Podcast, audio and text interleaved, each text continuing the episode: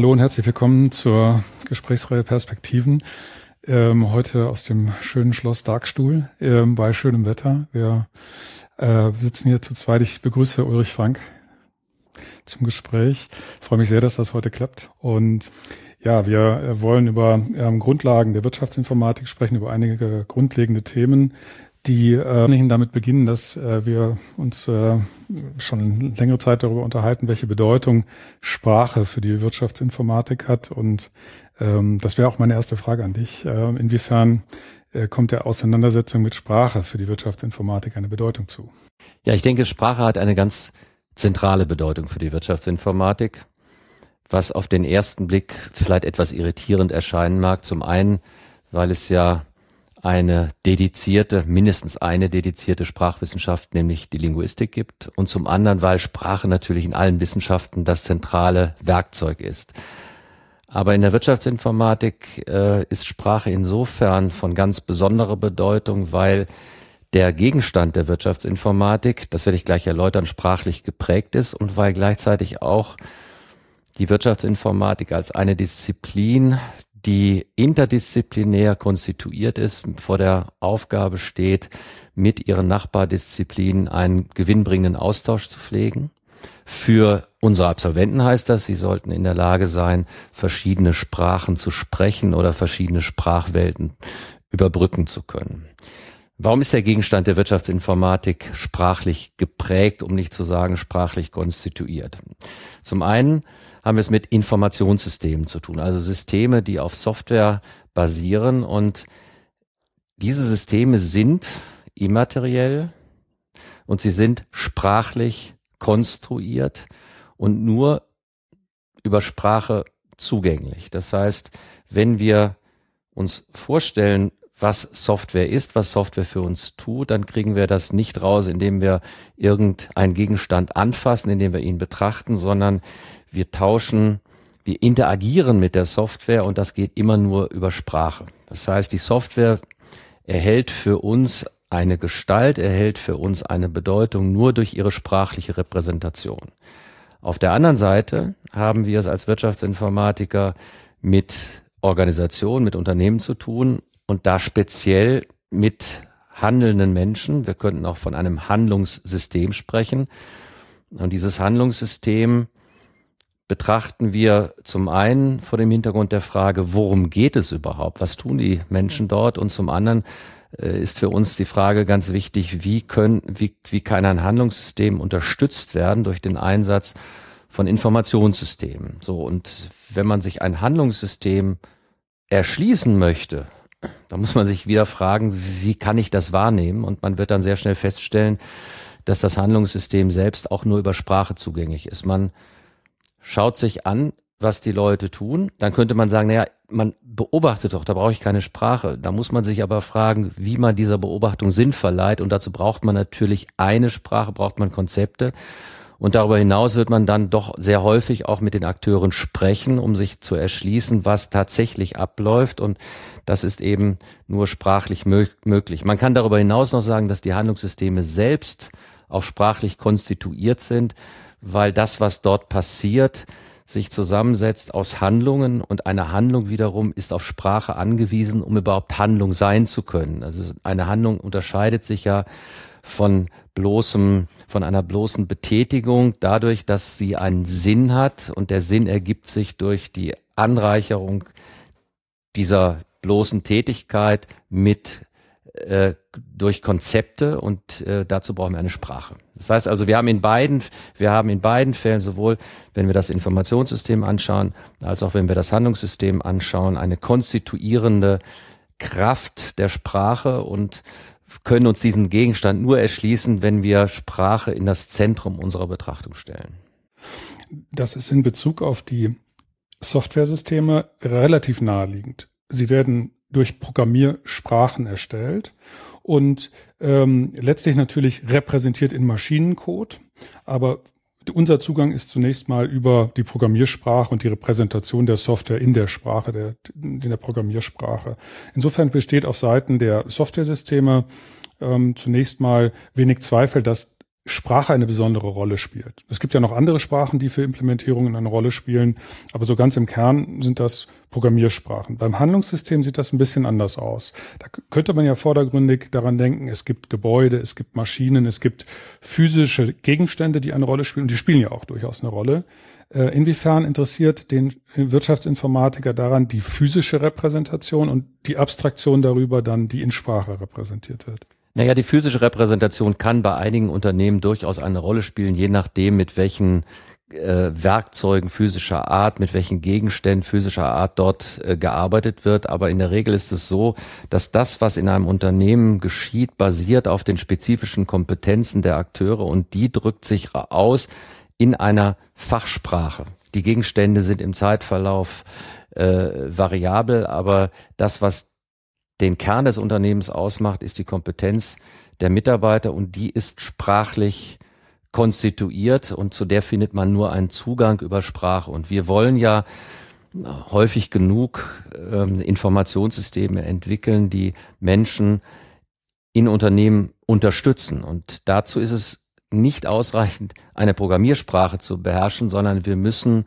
uns ansehen, welche Konzepte in dem jeweiligen Handlungssystem die Grundlage für Kommunikation und Handeln bilden und versuchen dann das Informationssystem durch diese Konzepte zu beschreiben, eigentlich schon zu konstruieren, um auf diese Weise dann die Brücke zu schlagen zwischen der formalen Welt der Programmiersprachen und der materialen Welt, wenn man so will, der sozialen Handlungssysteme. Und, und das, und unser Kern, ein, ein Kerninstrument, was wir dafür verwenden, ist eben die konzeptuelle Modellierung. Darauf müssen wir dann gleich noch zu, zu sprechen kommen. Ähm, wenn wir, äh, wenn du den Begriff Konzept verwendest, kannst du ein Beispiel geben, was ein Konzept wäre, das in einer Fachsprache verwendet wird, was wir dann rekonstruieren mit den Mitteln solcher konzeptuellen Modellierungsansätze? Ja, wir haben heute gerade in, in Darkstuhl hier darüber gesprochen, welche Rolle die Sprache für die für den Entwurf allgemein spielt und welche Rolle sie spielt für die Untersuchung von Organisationen und von Informationssystemen. Und wir haben, wir sind dabei auf ein Beispiel gekommen, das, denke ich, die Rolle der Sprache sehr schön verdeutlicht, nämlich die Konstitution von Unternehmen durch ein bestimmtes Organisationsparadigma. Früher war es häufig so, dass große Unternehmen in funktionale Teile gegliedert waren, die eigene Bereichsrationalitäten sozusagen verfolgt haben und untereinander wenig abgestimmt waren. Man hat dann irgendwann erkannt, dass das zu Problemen führt, zu Friktionen und hat dann dieses Konzept von Organisation, also Organisation als eine Struktur aus weitgehend unabhängigen funktionalen Einheiten ersetzt durch einen anderen Begriff von Organisation, in dessen Mittelpunkt der Prozess steht, an dem dann alle, die dazu beitragen können oder beitragen müssen, beteiligt sind, losgelöst von ihrer Zuordnung zu irgendwelchen statischen Organisationseinheiten. Und äh, es gibt viele andere Beispiele noch, aber ich denke, das verdeutlicht ganz gut, wie Begriffe äh, sich auswirken auf die Art und Weise, wie wir einen Gegenstand, also in dem Fall Organisation, verstehen und wie wir dann Informationssysteme bauen, die dazu passen der, das wäre dann der Geschäfts, äh, Geschäftsprozess als Begriff. Ähm, Beispiele, die mir so einfallen, wären aber auch die äh, ganz naheliegenden Kunde, Auftrag, solche. Das sind auch Teile dieser Fachsprache, ähm, die typischerweise in Unternehmen als, als ein Beispiel für Organisationen gesprochen werden, ähm, die dann rekonstruiert werden mit, mit ähm, Modellierungsansätzen beispielsweise. Aber der Zugang, den wir zu den physischen Gegenständen haben, ähm, ist zwar ein tangibler sozusagen, aber was uns dann besonders interessiert, ist ja eine sprachliche Abstraktion über diesen Gegenstand. Also bei der Maschine beispielsweise ein Wartungszyklus. Also auch ein sprachliches Datum letztlich. Etwas, was wir beschreibend über diesen Gegenstand vornehmen. Würdest genau. du das auch so sehen? Auf jeden Fall, ja. Es ist ähm, sicherlich nicht aus unserer Sicht nicht zufriedenstellend, die Dinge so zu beschreiben, wie sie im Einzelfall sind, sondern uns immer zu fragen, ähm, wie sind diese Dinge konstituiert? Und das heißt letzten Endes zu fragen danach, welcher, welches ist der Begriff, unter den diese Dinge fallen? Weil wir morgen damit rechnen müssen, dass es andere Ausprägungen dieser Dinge gibt. Und nur dann, wenn es uns gelingt, die Gemeinsamkeiten all dieser Ausprägungen in einem Konzept, in einem Begriff zu fassen, sind wir in der Lage, ein Verständnis zu entwickeln, das den äh, Zeitpunkt der Betrachtung überdauert und Systeme zu bauen, die auch morgen noch den Anforderungen genügen. Wobei das sicherlich nicht trivial ist, denn das ist verbunden mit einem zentralen Begriff der Wirtschaftsinformatik, nämlich Abstraktion und der Frage, was macht eine gute Abstraktion aus. Aber grundsätzlich ist das Ziel, die Welt so zu strukturieren, dass wir es schaffen, möglichst stabile Strukturen zu erkennen und von den, von den eher ähm, variablen Strukturen zu trennen, so dass wir auf diese Weise ein besseres Verständnis äh, entwickeln können, aber auch Systeme bauen können, die flexibler sind, die eher anpassbar sind, äh, anpassbar sind an sich wandelnde Anforderungen.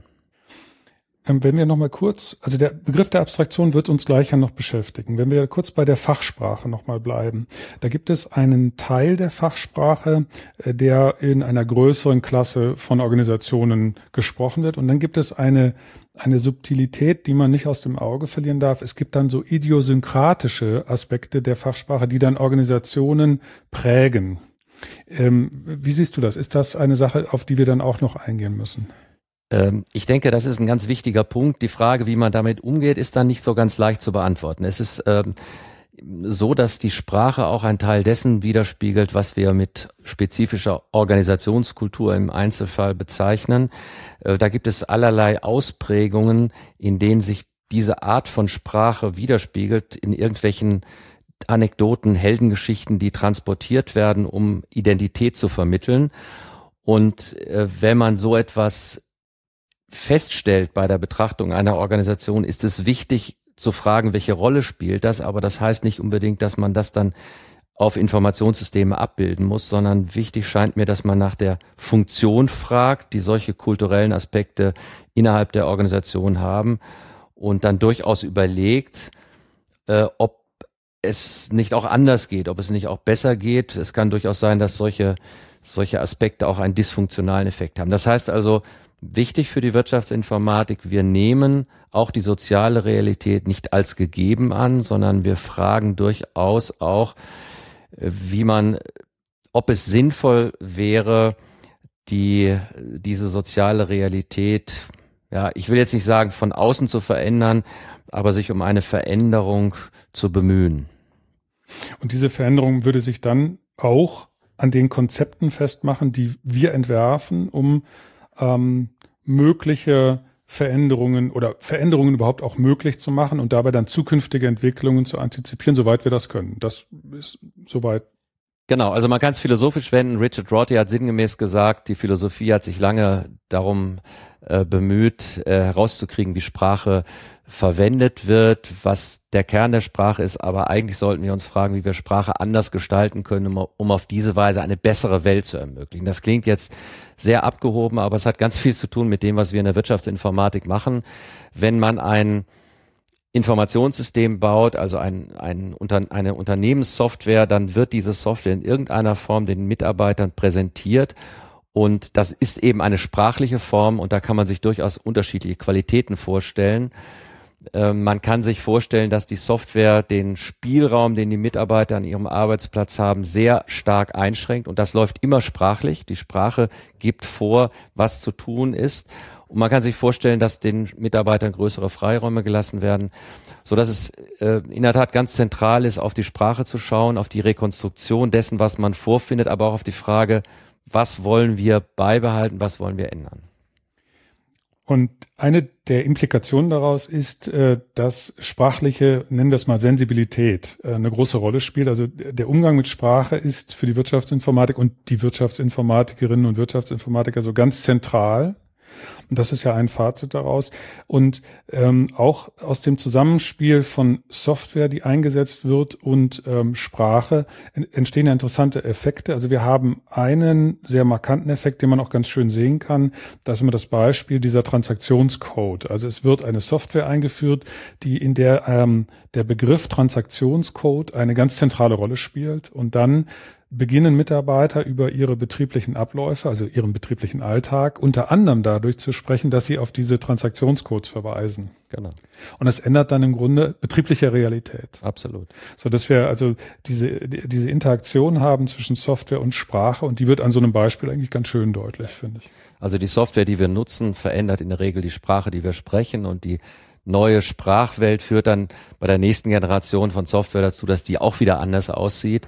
Und es ist sicherlich aus wissenschaftlicher Sicht interessant zu fragen, wie ein solcher Prozess abläuft und wie man ihn vielleicht verbessern kann. Das setzt natürlich voraus, dass man irgendwie eine Vorstellung davon entwickelt, was eine bessere Welt in diesem Sinne sein könnte. Und das ist sicherlich eine zentrale Herausforderung, genau. auf die es jetzt genau. keine einfache Antwort gibt. Dann kommen wir noch äh, zu dem Begriff Abstraktion, der ist jetzt ja schon ein paar Mal gefallen. Vielleicht fangen wir mal damit an, zunächst mal deine Definition so eine grundlegende von Abstraktion? Also das ist jetzt nicht ganz einfach. Ich versuche mal ein paar Aspekte aufzuzählen, die für mich wichtig sind, um von einer guten Abstraktion zu sprechen. Also generell kann man ja sagen, eine Abstraktion ist darauf gerichtet, Komplexität zu reduzieren, Transparenz zu fördern. Das ist ja allgemein bekannt. Aber interessant wird es, wenn man fragt, was macht denn eine gute Abstraktion aus? Und da gibt es nur verschiedene Aspekte. Beim Systementwurf äh, ist es so, dass es sinnvoll ist zu abstrahieren zunächst mal von den Teilen des Systems, die in Zukunft wohl variabel sein werden. Das setzt natürlich voraus, dass man eine gehaltvolle Vorstellung, eine Theorie darüber hat, wie sich die Zukunft entwickeln kann. Äh, und Gleichzeitig heißt das andersrum, man abstrahiert auf die Teile des Systems, die weitgehend stabil zu sein scheinen, die also invariant sind. Das ist eine wichtige Voraussetzung dafür, Systeme bauen zu können, die gegenüber sich ändernden Anforderungen relativ flexibel sind. Das ist aus vielen Bereichen bekannt. Man kann auf Architektur schauen, natürlich auf die Ingenieurwissenschaften. Wichtig ist jetzt für uns die Frage, woran kann ich, macht sich denn eine gute Abstraktion fest? Und ähm, meine Studenten wissen, dass ich gerne auf den Begriff Abstraktion rumreite und verwenden ihn dann auch dann schon mal, um zu verdeutlichen, dass sie diesen Begriff berücksichtigt haben. Aber ich weise dann, muss dann einige Male darauf hinweisen, dass Abstraktion nicht einfach heißt, etwas wegzulassen. Ähm, auch wenn man danach das Gefühl hat, es ist doch jetzt Komplexität reduziert worden, sondern eine gute Abstraktion setzt eigentlich immer voraus, dass das, was ich weglasse, mir prinzipiell bekannt ist. Ich weiß also, wovon ich abstrahiere. Das heißt nicht, dass ich jedes Detail kenne, dann sollte ich aber wissen, dass ich die Details auch gar nicht kennen muss. Eine schlechte Abstraktion ist einfach nur Ignoranz. Ich kenne etwas nicht und entscheide mich aus Bequemlichkeit oder aus welchen Gründen auch immer, das jetzt nicht weiter zu berücksichtigen. Und das macht äh, eine große Herausforderung aus. Darüber hinaus kommt, dass wir in der Wirtschaftsinformatik nicht einfach nur von Dingen, die wir für unwesentlich halten, wie sie heute sich darstellen, abstrahieren, sondern dass wir immer fragen müssen, was könnte morgen sein? Das heißt, wir müssen in unserer Abstraktion immer eine Vorstellung oder fast immer eine, ähm, eine Vorstellung mitdenken darüber, wie sich Unternehmen, wie sich Softwaresysteme verändern können. Nur wenn wir das tun, haben wir eine Chance, Systeme zu bauen, die sich dann mit hoffentlich relativ geringem Aufwand anpassen lassen. Das ist allerdings eine sehr, sehr große Herausforderung. Und diese Herausforderung hat auch wieder viel mit Sprache zu tun. Ähm, der, auf diesen Aspekt mit Sprache würde ich gleich gerne nochmal zurückkommen. Bei dem Begriff Abstraktion scheint mir wichtig zu sein, dass wir äh, zunächst mal, ähm, glaube ich, die Vorstellung haben können, es, es handelt sich dabei um einen Vorgang, einen Prozess. Also es ist so etwa ein, ein kognitiver Prozess. Auf der anderen Seite, wenn wir über Abstraktion sprechen, sprechen wir auch über das Ergebnis dieses Prozesses. Ähm, dann haben wir bei diesem Abstraktionsbegriff ähm, diese äh, Facette, dass in unserem Fall Abstraktion oder vielleicht sogar grundsätzlich Abstraktion eine sprachliche Abstraktion ist. Wir, abstra wir drücken das, was wir abstrahieren, durch Sprache aus und damit ist, wird es dann zu einer Sprache. Das ist auch das, so wie du siehst, also an der genau, Stelle. Genau.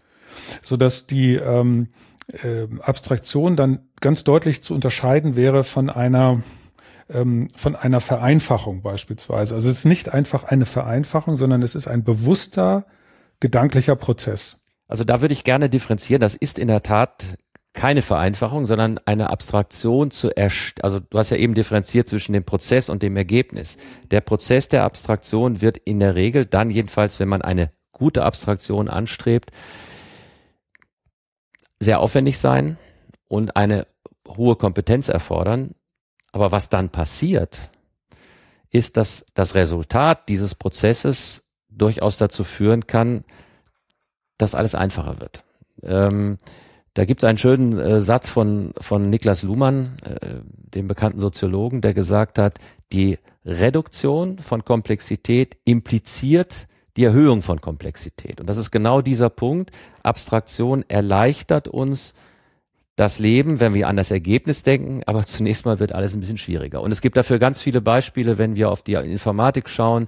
Die Konstruktion von Werkzeugen ist immer genau darauf gerichtet, Gemeinsamkeiten einer Menge von irgendwelchen Software-Systemen zu betrachten, um dann diese Gemeinsamkeiten zu abstrahieren, Werkzeuge zu bauen, die es einem gestatten, ein größeres, ein größeres Feld von, von, Funktion, von Funktionen ähm, abdecken zu können. Es gibt dafür ganz viele Beispiele. Also Programmbibliotheken wären wahrscheinlich ein Beispiel. Dafür. Compiler sind ein anderes Beispiel. Äh, Programmiersprachen selbst sind letztlich auch ein Beispiel.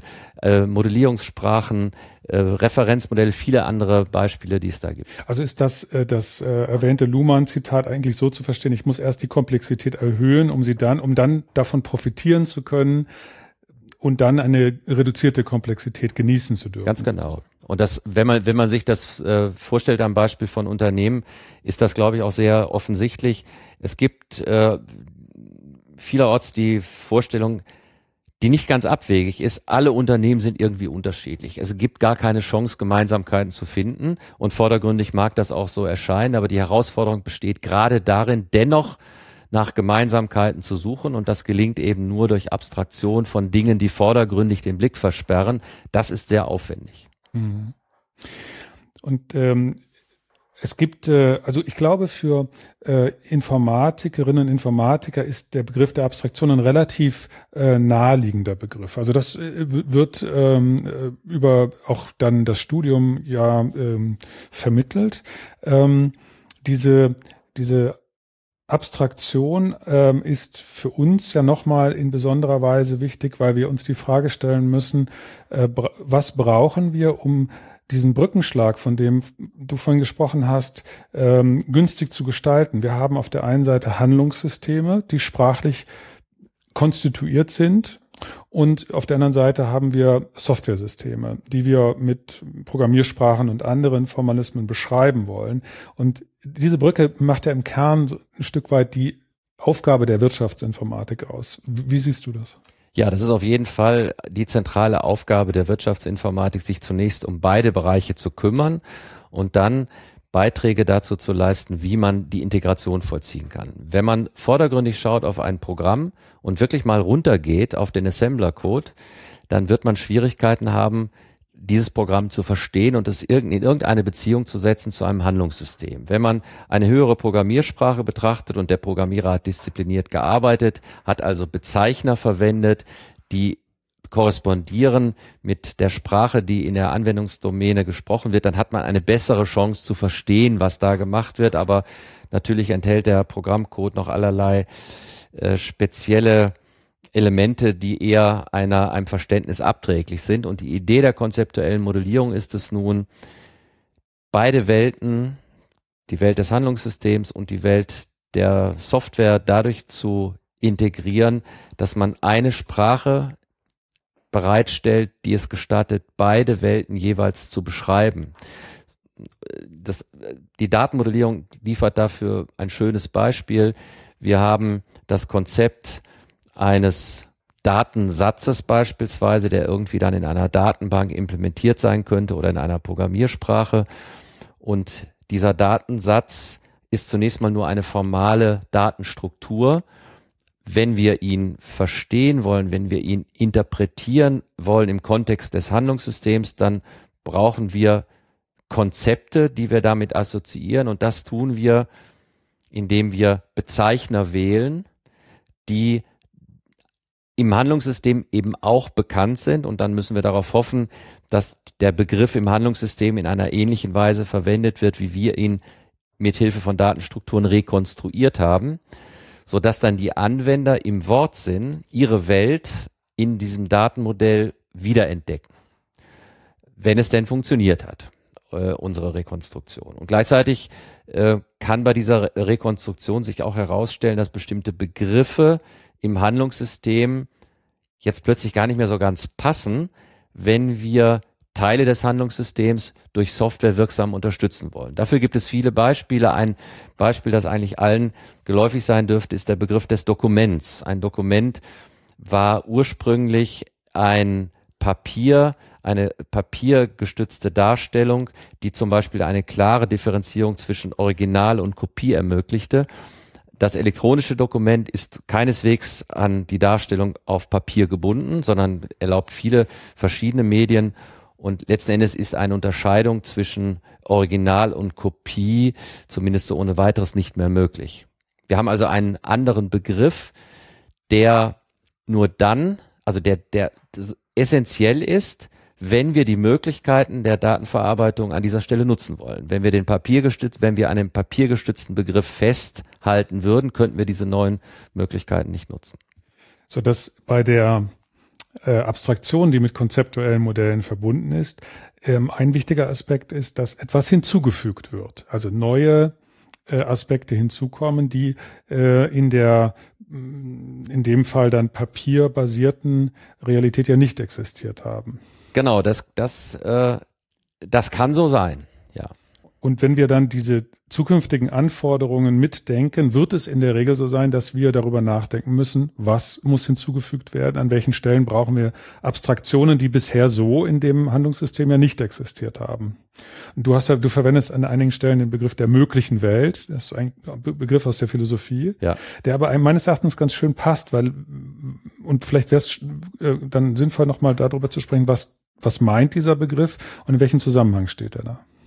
Ja, der Begriff mögliche Welt ist ein, ein Begriff, der in der Tat in der Philosophie verwendet wird, auch in der Logik. Und er scheint mir ganz gut geeignet zu sein, einen zentralen Aspekt der Wirtschaftsinformatik zu betonen, nämlich den Umstand, dass die Wirtschaftsinformatik sich versteht und ich finde auch zu Recht sich versteht als eine anwendungsorientierte Disziplin. Wenn man dieses Verständnis hat, dann muss man sich natürlich die Frage gefallen lassen, was heißt das überhaupt anwendungsorientiert? Und eine naive Interpretation der Anwendungsorientierung heißt, naja, man stellt Wissen bereit, das äh, Unternehmen morgen umsetzen können in Lösungen, die ihnen irgendwie weiterhelfen. Äh, das ist allerdings sicherlich zu kurz gegriffen für den Anspruch einer Wissenschaft. Wir wollen ja Orientierungen entwickeln für Lösungsmöglichkeiten, die es heute noch gar nicht gibt. Und damit stellt sich die Frage, wie kann man sich das vorstellen? Was könnte das sein? Und naheliegenderweise könnte man jetzt beispielsweise de, das, den Fall sich vorstellen, dass die Wirtschaftsinformatik eine neue Art von Informationssystem konzipiert und dann würde man ähnlich wie bei den, wie es bei den Ingenieuren der Fall ist, sagen, naja, das ist unser Erkenntnisbeitrag, diese neue Architektur. Aber das reicht eben nicht, denn diese neue Architektur wird unter Umständen, und das wird sogar häufig der Fall sein in der Wirtschaftsinformatik, nur dann überhaupt funktionieren, wenn das Handlungssystem, das durch diese Architektur unterstützt wird, auch sich entsprechend ändert. Wenn also die Akteure bereit sind, in der Lage sind, ähm, mit dieser neuen, mit dieser neuen Art von Artefakt umzugehen. So, und das können wir nicht verordnen. Das wäre ein, ein doch etwas arrogantes Bild von Wissenschaft. Wir haben auch nicht die politische Macht, notwendigerweise solche Prozesse, solche Anpassungsprozesse anzustoßen. Wir können etwas anbieten. Und das Anbieten heißt aber eben nicht, nur, wie das vielleicht die Informatik oder die Ingenieurwissenschaften sehen würden, dass wir das Artefakt gleichsam auf den Tisch legen und sagen, hier, das könnt ihr nehmen oder auch nicht, sondern wir bieten das Artefakt an zusammen mit die, dem Handlungskontext, der dazugehört, der zur erfolgreichen Nutzung gehört. Und das ist zusammengenommen so etwas wie eine mögliche zukünftige Welt. Das ist keine Soll-Welt, sondern eine mögliche zukünftige Welt, die allerdings, sonst macht das wenig Sinn, nach Kriterien, die, die uns überzeugend erscheinen, eine Welt darstellen, die doch irgendwie etwas besser ist als das, was wir heute haben. Das ist natürlich eine schwierige ethische und politische Frage, aber ich denke, das ist wichtig, dass man darüber auch nachdenkt, sich fragt, an welchen Stellen kann man die Welt denn verbessern. Diese, diese Implikation ist, scheint mir wichtig zu sein, dass ähm, das Entwerfen eines Informationssystems in dem Sinne, in dem du das skizziert hast, in dem Sinne, in dem die Wirtschaftsinformatik das denkt, immer auch be bedeutet, dass das Handlungssystem mitgedacht wird beim Softwareentwurf. Und dass das Mitdenken dieses Handlungssystems beispielsweise ähm, beinhaltet oder, oder meint äh, Qualifikation derjenigen, die das Softwaresystem nutzen wollen. Oder auch die Bereitschaft, dieses System zu erlernen, also so etwas wie Lernwilligkeit. Also da gibt es sicherlich noch eine Reihe von weiteren Überlegungen. Genau. Und wenn man sich jetzt fragt, was macht denn eine bessere Welt aus oder eine mögliche bessere Welt? Da gibt es ja sicherlich viele Antworten. Richard Rorty hat gesagt, eine bessere Welt ist eine Welt mit weniger Schmerz. Das ist sehr, äh, man könnte sagen, immerhin, das ist ja schon was, aber das ist jetzt vielleicht ein bisschen zu abstrakt und zu weit weg von dem, was wir in der Wirtschaftsinformatik machen. Äh, es gibt ja gerade, wenn man sich den Gegenstand der Wirtschaftsinformatik, Software, Informationssysteme anschaut, gibt es ja sehr viele Kritiker, sehr viele Kulturpessimisten, die äh, grundlegende menschliche Werte wie Freiheit, Selbstständigkeit, Mündigkeit in Gefahr sehen. Ich denke, das sollte man ernst nehmen. Und ich würde als Wirtschaftsinformatiker, das ist ein Stück weit meine persönliche Meinung, das gerade umdrehen und sagen, wir sollten Informationssysteme entwickeln, die zumindest geeignet sind, Transparenz und damit Mündigkeit zu fördern. Ob das gelingt, ist eine andere Sache, aber ich glaube, das ist ein Stück weit, das ist natürlich ein Werturteil, das ist aber ein Stück weit eine, eine Konsequenz aus der Überzeugung, dass die Grundlagen einer Wissenschaftskultur, nämlich Freiheit, Kritik, symmetrische Behandlung aller Akteure, auch ein ganz gutes Modell äh, abgeben für die Gestaltung von Gesellschaften. Das kann man natürlich ganz anders sehen, aber da finde ich, ist das ein konsistenter Ansatz. Wenn wir das für uns beanspruchen, warum sollte man es anderen vorenthalten?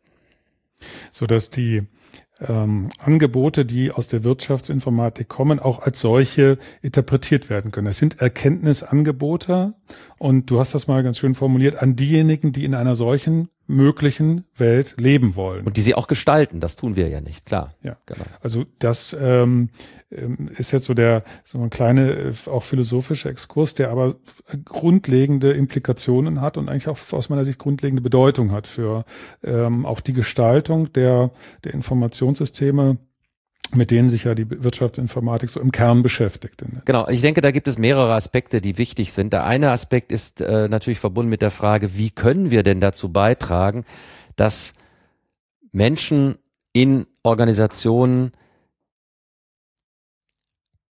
ja, ich verwende, verwende mal das englische Wort Empowerment erfahren, dass sie also äh, mündiger werden und die Arbeitswelt, die sie umgibt, besser durchschauen können, aktiver, mündiger mitwirken können, vielleicht auch an der Veränderung.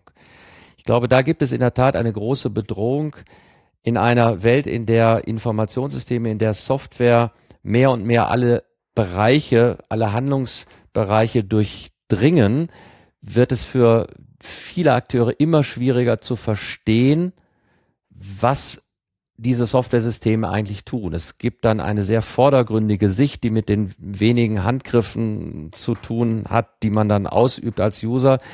Ähm, aber was tatsächlich diese Software konstituiert und wie man sie vielleicht verändern kann, das bleibt auch durchaus qualifizierten Anwendern meistens verborgen. Und die Wirtschaftsinformatik und speziell die Forschung, die wir bei äh, in meiner Gruppe äh, betreiben, ist nun darauf gerichtet, dieses Problem nicht nur während der Entwicklungszeit von Systemen zu adressieren, sondern während der gesamten Lebenszeit. Das heißt, Systeme durch eine Repräsentation in Form von konzeptuellen Modellen während der Laufzeit besser zugänglich zu machen und darüber hinaus auch diese Systeme verändern zu können, indem man nämlich als Anwender die Modelle, die man hoffentlich verstehen kann, weil sie in einer Sprache dargestellt sind, die einem vertraut ist, auch diese, indem man diese Modelle verändert.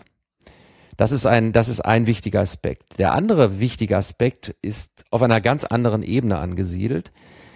Äh, Wissenschaft ist verbunden mit einem ganz zentralen Anspruch, nämlich dem, dem Anspruch, dass die Erkenntnisangebote, die man macht, anders als das etwa, äh, um nur ein Beispiel zu geben, in der katholischen Kirche der Fall ist, mit einem Begründungsanspruch verbunden ist, der dieser Kultur, der Wissenschaftskultur entspricht. Und da wird es dann schwierig, wenn man sagt, naja, wir entwerfen als Erkenntnisangebot mögliche zukünftige Welten. Denn der klassische Begründungs, das klassische Begründungskriterium der Wissenschaften ist die Wahrheit und da insbesondere der sogenannte Korrespondenzbegriff der Wahrheit, der sich widerspiegelt in vordergründigen empirischen Untersuchungen. Man stellt eine Behauptung auf und schaut dann einfach mal nach da draußen, ob das denn auch der Realität entspricht. Und dazu könnte man ganz viel sagen aus, aus äh, wissenschaftstheoretischer und philosophischer Sicht, aber losgelöst von den vielen Feinheiten der, der entsprechenden Diskussion ist es, glaube ich, sehr schnell offensichtlich, dass man eine, einen Entwurf einer möglichen zukünftigen Welt, der ja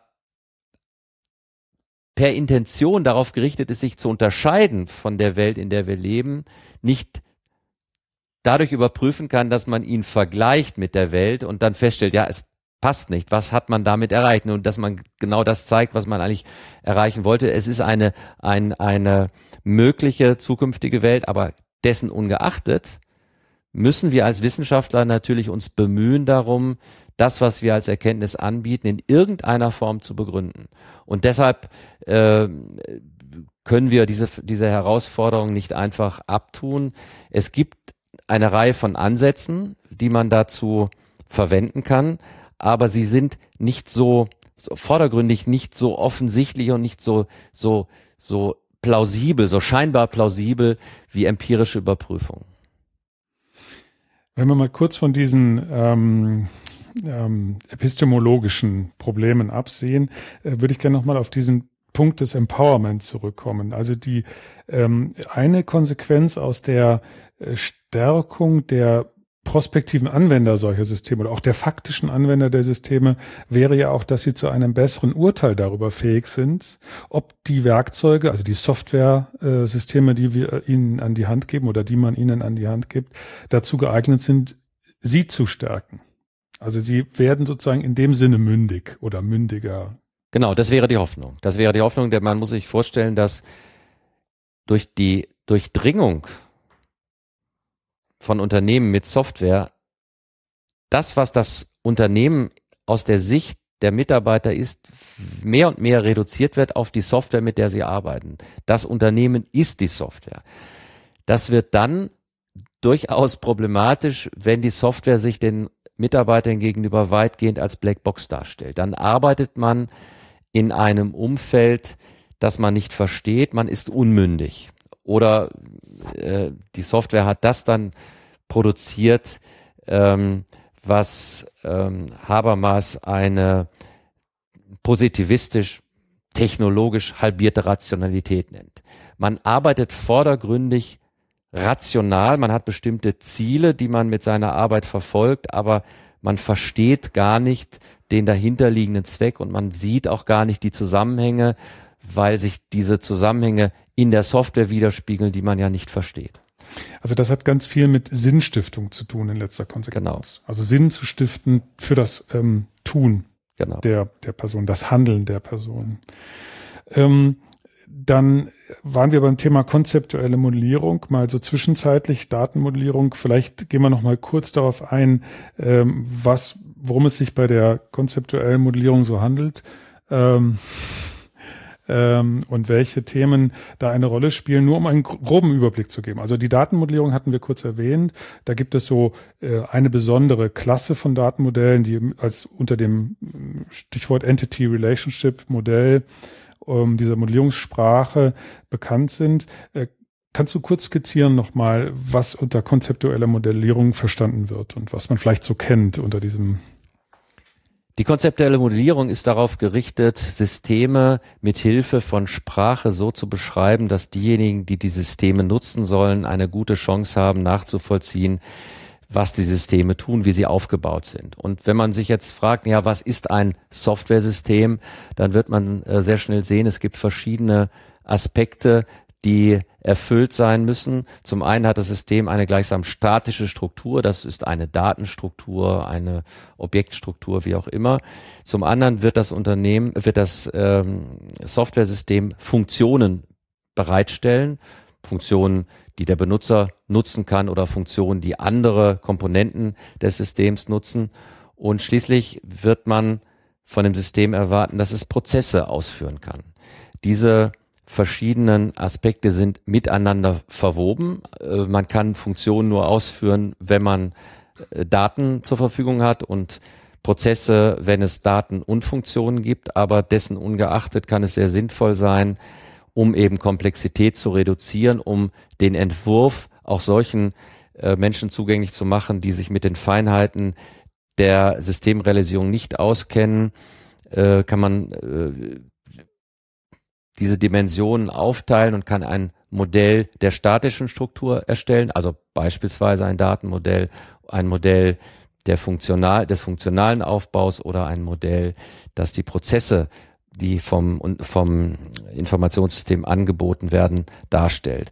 Und die Idee ist nun, dass man zwei Dinge miteinander verbindet. Auf der einen Seite mit Hilfe dieser Modelle eine Grundlage schafft für die Implementierung, also dass man beispielsweise das Modell einem Programmierer geben kann und der ist dann in der Lage, dieses Modell in eine Programmiersprache zu gießen oder noch besser, man drückt auf einen Knopf und ein Generator erstellt aus dem Modell Code. Ähm, das ist eine wichtige Funktion, aber die andere ganz wichtige Funktion ist eben, dass dieses Modell repräsentiert wird in einer Sprache, die dem Anwender geläufig ist und der Anwender auf diese Weise die Möglichkeit hat, einen Zugang zu finden zum System, es sich zu erschließen, es mit seinen Worten beschreiben oder deutlicher, um es ganz deutlich zu sagen, begreifen zu können. Da sind wir dann aber unter Umständen bei der Grenze der Sprache, die die Anwender sprechen. Und das bedeutet, wir müssen natürlich auch durchaus an so etwas denken wie Anwenderschulung, auch wenn mir der Begriff jetzt, wenn mir der, dieser Ausdruck jetzt etwas schwer fällt, weil Anwenderschulung hat diese negative Annotation, dass der Anwender sich anpassen muss. Ich würde es gern positiv sehen. Anwender sollten die Chance haben, sich neue Sprachwelten zu erschließen, die sie brauchen, um in diesem neuen Umfeld sich einigermaßen mündig bewegen zu können. Und die Idee der konzeptuellen Modellierung kann durchaus bedeuten, das muss nicht so sein, dass die Anwender ja schon beteiligt werden bei der Entwicklung dieser Modelle und bei der Rekonstruktion der Konzepte, die ihnen zugrunde liegen, so dass sie hoffentlich dann auch sich wiederfinden in dieser neuen Sprachwelt. Aber das kann man natürlich nicht immer äh, voraussetzen, gerade dann, wenn die Software an einem ganz anderen Ort entwickelt wird, als an dem, an dem sich die Anwender befinden so dass du, zwei Funktionen jetzt hervorgehoben hast. Ähm, die zweite würde ich mal umschreiben mit ähm, auch Förderung der Kommunikation über ähm, dieses Handlungssystem. Wir haben es ja bei Gegenständen in Anführungszeichen des Handlungssystems auch mit solchen Gegenständen zu tun, die keine physische Repräsentation haben. Also der vorhin genannte Prozess hat ja keine physische Repräsentanz. Und dann äh, schaffen konzeptuelle Modelle die Voraussetzung, über etwas sprechen zu können, über das sich sonst nur doch sehr schwer sprechen lässt. Also wir schaffen auch eine Repräsentation von etwas, das eigentlich intangibel ist. Absolut. Und äh, der erste Punkt ähm, wird ja dann auch äh, mit dem, mit dem Begriff Abstraktion in Verbindung gebracht. Wir, wir sprechen also dann auch von statischen Abstraktionen, funktionalen und dynamischen Abstraktionen, die sich miteinander verbinden. Also im Grunde ist diese, diese Differenzierung in diese drei ähm, Abstraktionsarten letztlich ja eine analytische, eine, eine äh, aus ähm, gewissen Zweckerwägungen heraus. Genau, es ist eine analytische Trennung, die eigentlich dem Gegenstand gar nicht gerecht wird, denn man kann sie nicht trennen, aber es hat sich durchaus bewährt, eine solche Trennung für den Zweck der gezielten Komplexitätsreduktion vorzunehmen. Und dann müssen wir vielleicht noch mal kurz über den Begriff konzeptuelles Modell sprechen, das oder konzeptuelle Modellierung. Man könnte ja sagen, dass es eine Art Kunstbegriff ist. Also im Deutschen würde man wahrscheinlich den Begriff nicht gewählt haben. Im Englischen wird er als Conceptual Modeling oder Conceptual Model ähm, beschrieben. Ähm, in, in meiner Interpretation ist dieser Begriff konzeptuelle Modellierung eine Art von Rückübersetzung aus dem Englischen, ähm, der aber, der aber Sinn macht weil wenn wir den Begriff konzeptionelle Modellierung verwenden würden, ähm, dann würden wir auf etwas anderes verweisen. Genau, ich sehe das genauso. Es ist, es ist allerdings so, dass in der Vergangenheit, vielleicht wird das auch heute noch so sein, beide Wendungen zu finden sind. Konzeptuelle Modellierung und konzeptionelle Modellierung. Aber ich würde genau aus den Gründen auch konzeptuell bevorzugen, weil konzeptionell mit einer anderen Bedeutung verbunden ist ähm, und deshalb Konzept aktuell besser geeignet ist, die Besonderheiten dieser Tätigkeit und dieses sprachlichen Artefakts hervorzuheben. Und mit konzeptuell verbindet sich dann diese Idee zu verweisen auf Konzepte, die in dem Handlungssystem im Gebrauch sind, um dann damit die, ähm, die Annahme zu verknüpfen, dass auch die zukünftigen Anwender der Systeme in der Lage sind, anhand dieser Modelle einen besseren Zugang zu bekommen. Ganz genau. Das wäre so die Funktion. Und dann macht das Wort konzeptuell, auch wenn es, glaube ich, ein Kunstbegriff ist im Deutschen, ähm, auch wieder Sinn. Also es sind Modelle, die auf Konzepte verweisen, also auf Begriffe verweisen. Sie aus der Sicht der Betrachter repräsentieren sie Konzepte. Ja, das ist natürlich, es sind immer Vereinfachungen, aber der Zugang erfolgt über die Konzepte, die durch die Bezeichner in den Modellen differenziert werden. Und das wird der Betrachter natürlich nicht mehr differenzieren. Der sieht dann förmlich durch die Bezeichner die Konzepte. Also wenn Konzepte beispielsweise Kunde oder Auftrag sind, würde man in einem konzeptuellen Modell erwarten, dass dann auch diese äh, entsprechenden Modellierungskonzepte, also in einem Datenmodell beispielsweise ein Entitätstyp als solcher bezeichnet wäre, genau. der einen Kunden repräsentiert in dem Modell. Was äh, ganz auffällig ist, wenn wir uns ähm, dein Beispiel von vorhin Dokument nochmal vor Augen halten, ist die Metaphorik die wir in der Wirtschaftsinformatik und natürlich auch in der Informatik verwenden. Wir haben ganz viele Metaphern, mit denen wir arbeiten. Und das ist auch nochmal ein Punkt, der mich interessiert, ähm, hast du dich mal beschäftigt mit Metaphern in der Wirtschaftsinformatik? Wir haben ganz viele Metaphern. Also der, der Bildschirm hat einen Schreibtisch, beispielsweise, also der Desktop ist eine, hat eine virtuelle Repräsentation. Gibt sicherlich noch mehr. Ja, es gibt äh, eine ganze Reihe von Metaphern. Ich erinnere mich, vor einigen Jahren gab es eine Dissertation, äh, die ich betreut habe. Da ging es um die Frage, wie kann man durch die gezielte Verwendung von Metaphern Modelle verständlicher machen. Dazu wurde auf Erkenntnisse aus der Psychologie rekurriert, ähm, die verschiedene Arten von Metapher, von Metaphern und Metaphernbildung ähm, darstellen, die bestimmten, für bestimmte Zwecke, für bestimmte Vermittlungszwecke geeignet erscheinen. Äh, ich kann mir durchaus vorstellen, und die, die Dissertation hat dazu einige Beispiele dann auch hervorgebracht, dass es in Einzelfällen sehr hilfreich sein kann, konzeptuelle Modelle gleichsam zu annotieren durch Metaphern, um auf diese Weise, ja, den Zugang zu erleichtern, das Modell noch etwas anschaulicher zu machen. Der Punkt mit den Metaphern führt uns aber auch nochmal zu einer Überlegung, dass wir ähm, auch vielleicht jetzt eine, eine, eine, einen Seitenstrang nochmal aufmachen, ontologische äh, Überlegungen in Bezug auf konzeptuelle Modelle. Das spielt ja eine große Rolle, wie uns Modellierungssprachen, welche Konzepte sie uns bereitstellen, um die Welt äh, oder den Ausschnitt, den Realitätsausschnitt zu beschreiben. Und da sind ja ganz auffällige Parallelen zu ja letztlich zur philosophischen Ontologie, also der Seinslehre. Der Hinweis auf den Ontologiebegriff ist aus verschiedener, aus, aus verschiedenen Gründen sehr wichtig und bedarf einer differenzierten Betrachtung. Auf der einen Seite halte ich den Hinweis auf philosophische Ontologien deshalb für wichtig, weil er auf eine recht überraschend anmutende Art und Weise zeigt, wie nah das, was wir tun, konzeptuelle Modellierung, Systementwicklung, an dem ist, was die Philosophie seit Jahrhunderten, um nicht zu sagen seit Jahrtausenden umtreibt. Was ist da diese wundersame Entdeckung, die man machen kann? Nun, wenn man sich sogenannte Ontologien in der Philosophie anschaut, also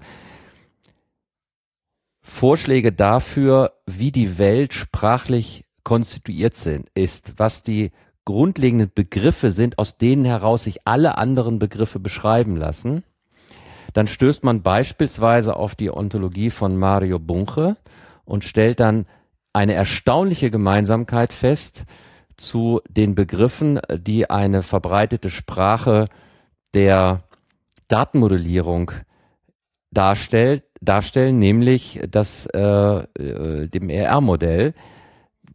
In beiden Fällen gibt es Begriffe wie Entitäten oder Entitätstypen. Es gibt Begriffe wie Attribute.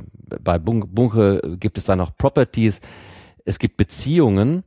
Und das Wundersame dabei ist, dass weder Bunke jemals gehört hat von der Datenmodellierung oder von der Konstruktion von Informationssystemen, noch Chen, soweit ich es weiß, äh, die Grundlagen der philosophischen Ontologie kennt. Das ist eine wie ich finde, ganz interessant, ein ganz interessanter Zusammenhang und ich würde den auch deshalb betonen, weil viele Schüler, die sich fragen, was ist eigentlich Wirtschaftsinformatik, diese vordergründige Vorstellung haben, das hat irgendwas mit Technik, irgendwas mit Computern zu tun. Nein, es hat ganz viel mit unserem Leben zu tun, mit der Frage, was macht unsere Welt aus, wie ist sie aufgebaut und wie können wir sie ändern dieses Beispiel verdeutlicht das, denke ich, ganz schön. Die Philosophie hat sich jahrhundertelang mit dieser Frage beschäftigt und jetzt plötzlich stellen wir fest, oh, unsere Grundlagen sind ganz ähnlich. Das ist der eine Grund, weshalb ich äh, die Beschäftigung mit Ontologien oder mit dem Begriff Ontologie für, für hilfreich halte. Der andere Grund ist der, dass der Begriff Ontologie in unserer Disziplin seit langer Zeit in einer Weise verwendet wird, der einen nicht immer begeistern muss. Oft werden Ontologien ich sage das jetzt mal englisch, so als Silver Bullet angesehen. Wenn gar nichts mehr hilft, dann wird auf die ominöse Ontologie verwiesen, äh, die dann schon alle Probleme löst. Das halte ich für, für verfehlt. Wenn man sich fragt, was eine Ontologie unterscheidet von einem konzeptuellen Modell, dann wird man da keine grundlegenden Unterschiede finden. Allenfalls den, dass Ontologien typischerweise mit Sprachen aus der Logik beschrieben werden, was dann zum einen zu einer etwas anderen formalen Semantik führt und zum anderen, was durchaus ein Vorteil ist von solchen Ontologiesprachen, die äh, Deduktionsfähigkeit mit sich bringt. Ja, und das war eigentlich auch der Grund, warum ich das angesprochen habe, nämlich ähm, so diese, diese Verbindungen der Wirtschaftsinformatik aufzuzeigen ähm, zu Disziplinen. Wir hatten vorhin Nachbardisziplinen, die sind ja naheliegend, die Betriebswirtschaftslehre und die Informatik oder angewandte Informatik insbesondere, aber eben auch die Philosophie, also beispielsweise beim Thema dieser Ontologien. Oder auch die Wissenschaftstheorie und dann die Sprachwissenschaften und die Soziologie. Wir haben, ja. glaube ich, alles mal erwähnt und ähm, heute kam alles zur Sprache. Also ich danke dir sehr für das Gespräch. Gerne.